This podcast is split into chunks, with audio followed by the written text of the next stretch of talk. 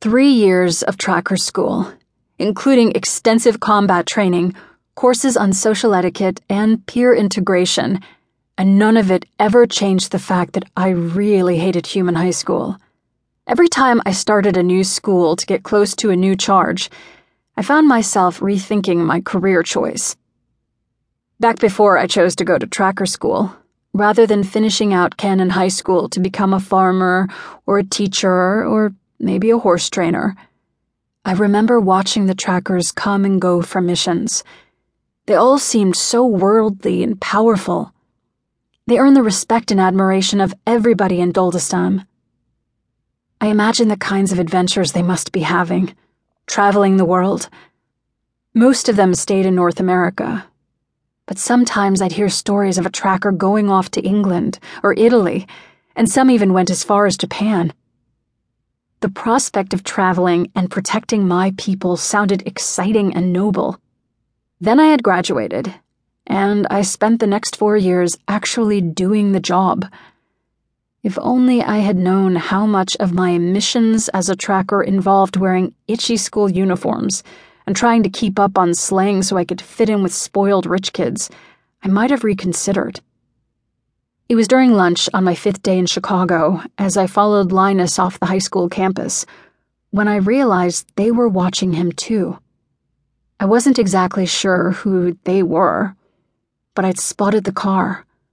A black sedan with tinted windows, parked nearby several times since yesterday morning, and that was too much for coincidence. As I trailed behind Linus and two of his friends, deliberately straying far enough behind so he wouldn't see me, I wondered if the mystery men in the sedan had noticed me yet. If they were staking out Linus, then they had to have seen me, since I'd been interacting with him. But that didn't mean they knew who I was. At least not yet. Tracking was usually simple when done correctly. The first step was surveillance. I found the target in this case, Linus Burling, and for the first day or two, I did nothing but watch him. The goal was to figure out who he was and what he liked, so it would be easier to earn his trust. The second step was infiltrating his life, which was why I was wearing a ridiculous prep school uniform with a blue plaid skirt and a cardigan that felt too warm.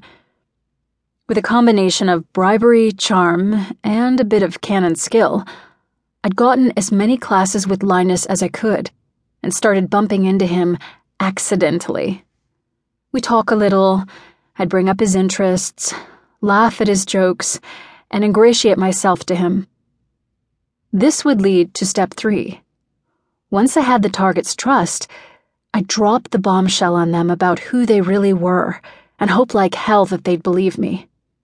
Usually they already had inclinations that they were different and if I'd done my job right, everything would fall into place. Then it was just a matter of getting them back home, preferably with trust fund in hand. Now there was this issue with the black sedan, bogging things down right at the beginning of the second step, and I had to figure out what to do. Linus and his friends from school had gone into a restaurant, but I didn't follow them.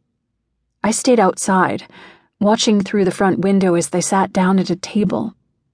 In his dark blue blazer, Linus's shoulders appeared broad, but he was actually tall and lean.